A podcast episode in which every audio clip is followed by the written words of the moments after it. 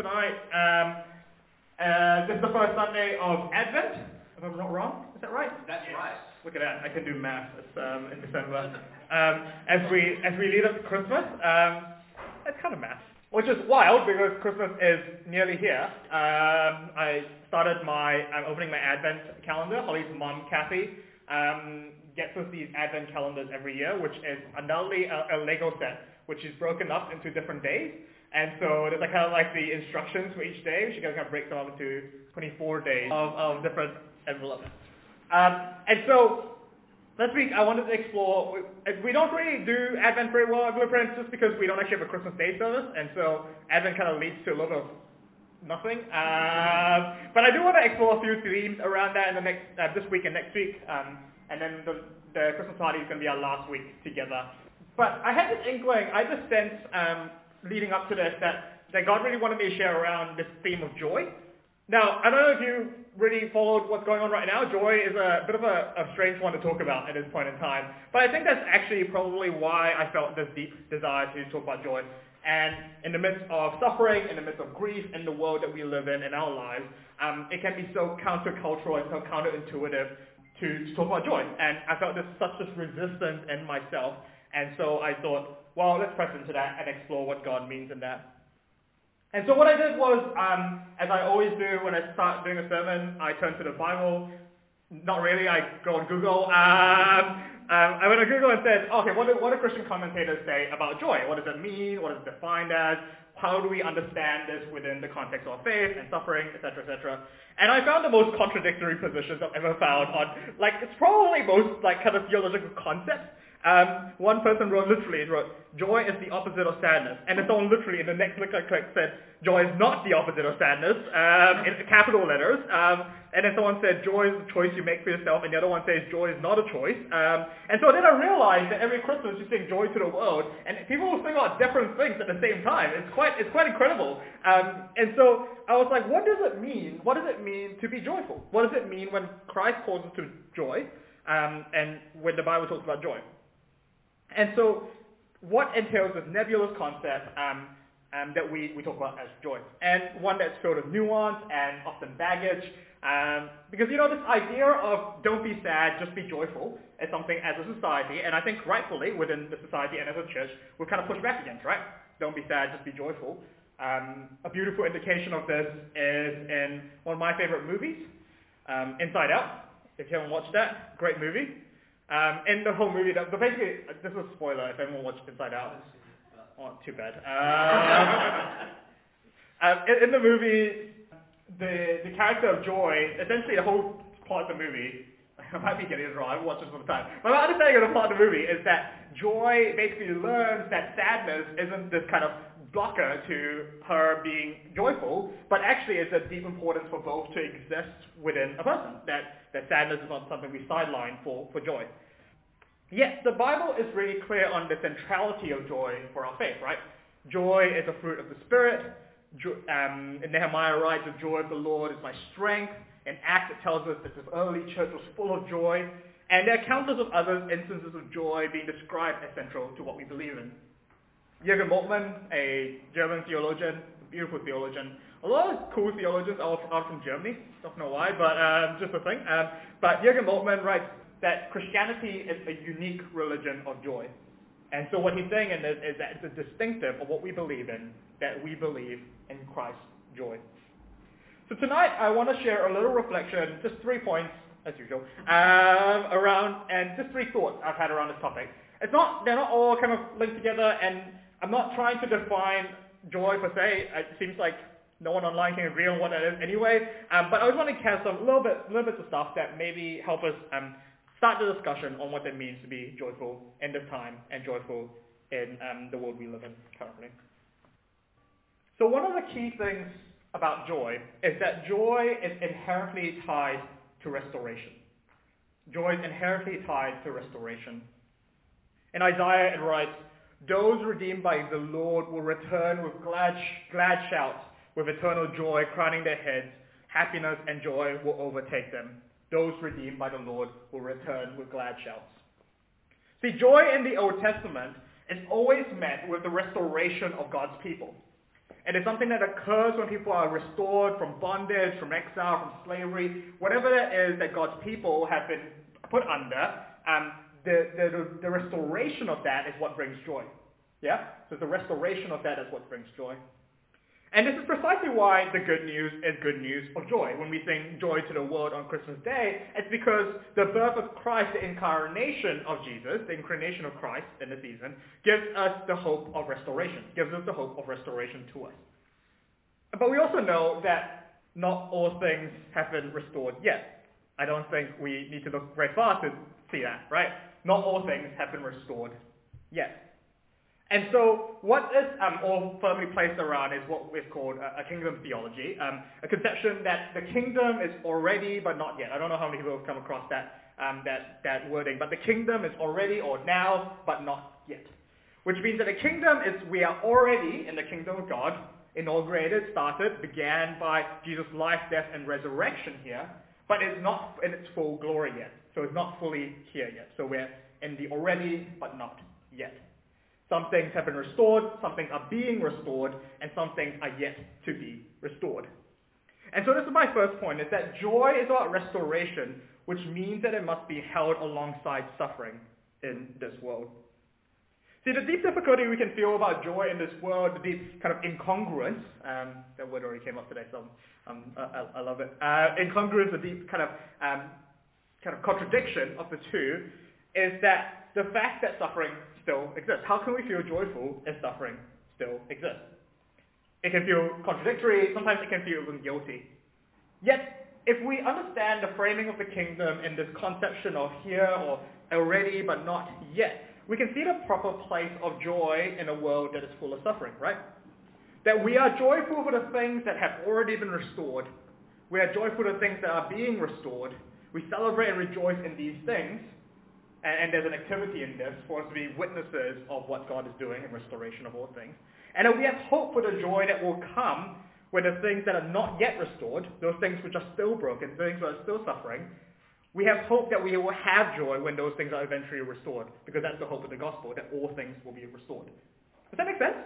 Is that clear so far? Yeah, so that's the proper place of joy. And what N.T. Wright writes is that, N.T. Wright writes, N.T. Wright writes is that joy is caused by the now the joy is caused by the now and generates a new shape for the not yet.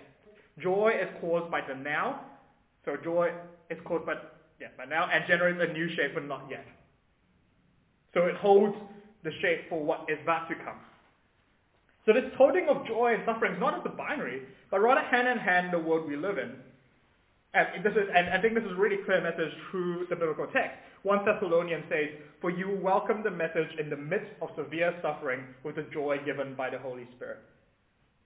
That is the, the, the context of suffering and joy are um, held hand in hand in this. And I, I really truly believe that this is a type of joy that is powerfully resolute. So Dietrich Bonhoeffer, not a German theologian, um, writing um, from a, a, Nazi interrogation prison at this time, um, is I think one of his one last one of his last letters he writes um, to his fam- family and friends. He writes this, and I, am going to read the quote because I think it's a really beautiful quote about suffering and joy. He says, "A sort of joy that exists that knows nothing about all heart's pain, anguish, and dread. It does not last. It can only numb a person for a moment. But the joy of the, the joy of God has gone through the poverty of the manger and the agony of the cross. That is why it's invincible, irrefutable. It does not deny the anguish when it is there, but finds God in the midst of it. It is, it is in, in fact, it is precisely there. It does not deny grave sin, but finds forgiveness precisely in this way. It looks death straight in the eye, but it finds precise death, life precisely within it. It looks death straight in the eye, but it finds life precisely in it. It is a resolute joy because it is a joy that comes from a God who came incarnate on what we celebrate on Christmas Day, incarnate in flesh, to, to experience the poverty of the manger, to experience the agony of the cross, and to give us resolute joy in that. I think that's a really awesome message. So point one is that joy is about restoration, which means that it must be held alongside suffering in this world. Romans 12 says, Rejoice with those who rejoice, mourn with those who mourn, live in harmony with one another, and a lot of other things as well. Um, um, I, I, am kind of cherry picking, but uh, But, but the whole point of Romans 12 is to talk about community, right? It's all about community and how we live together as a Christian community, as siblings in Christ, and how we live together. And so I believe that deeply that joy, and particularly biblical joy, isn't this individualized, personalized joy that we kind of look up. I think that's good. Like, don't get me wrong. That's a really awesome thing to aspire towards. But I think there's a deeper thing and a deeper command within there, which is communal. The Romans 12 is speaking about a community which rejoices together, which mourns together. And so maybe when we think about joy and the conceptions of joy, maybe we're thinking about it not, you know, sometimes it's like what's the lens of the Bible you read it from is what you can read out of it, right? In a sense, like there is the lenses, and one of the lenses that obvious is, I think, obvious to our cultural moment is this individualized, personalized message, right? So we say, say rejoice always, we say, oh, how do I rejoice always? But actually, if you think about how we're going back to the Old Testament um, conception of joy, it's the restoration of a people. It's the restoration of a community, a group of people. So, you know, it's the restoration of people from under the thumb of Egypt. It's restoration from people, yeah, out of, of um, exile. It's the restoration of things um, of a group of people. It's a, it's a communal joy that comes from restoration. And so, you know, when we want to find um, joy in ourselves, and we ask these different questions, right? In our personal selves, we ask these different questions. How do we how are we more happy? How do we laugh more? Um, I don't have problems with that one. Um, how do we? Um, and these aren't bad pursuits, um, but I, I, I, deeply believe that, like, you know, we're called to be an entire community full of joy. And I think that's the thing, right? Um, I remember this um, sermon that um, Rose Rose Robinson um, spoke, uh, preached. I think maybe it was a few camps ago.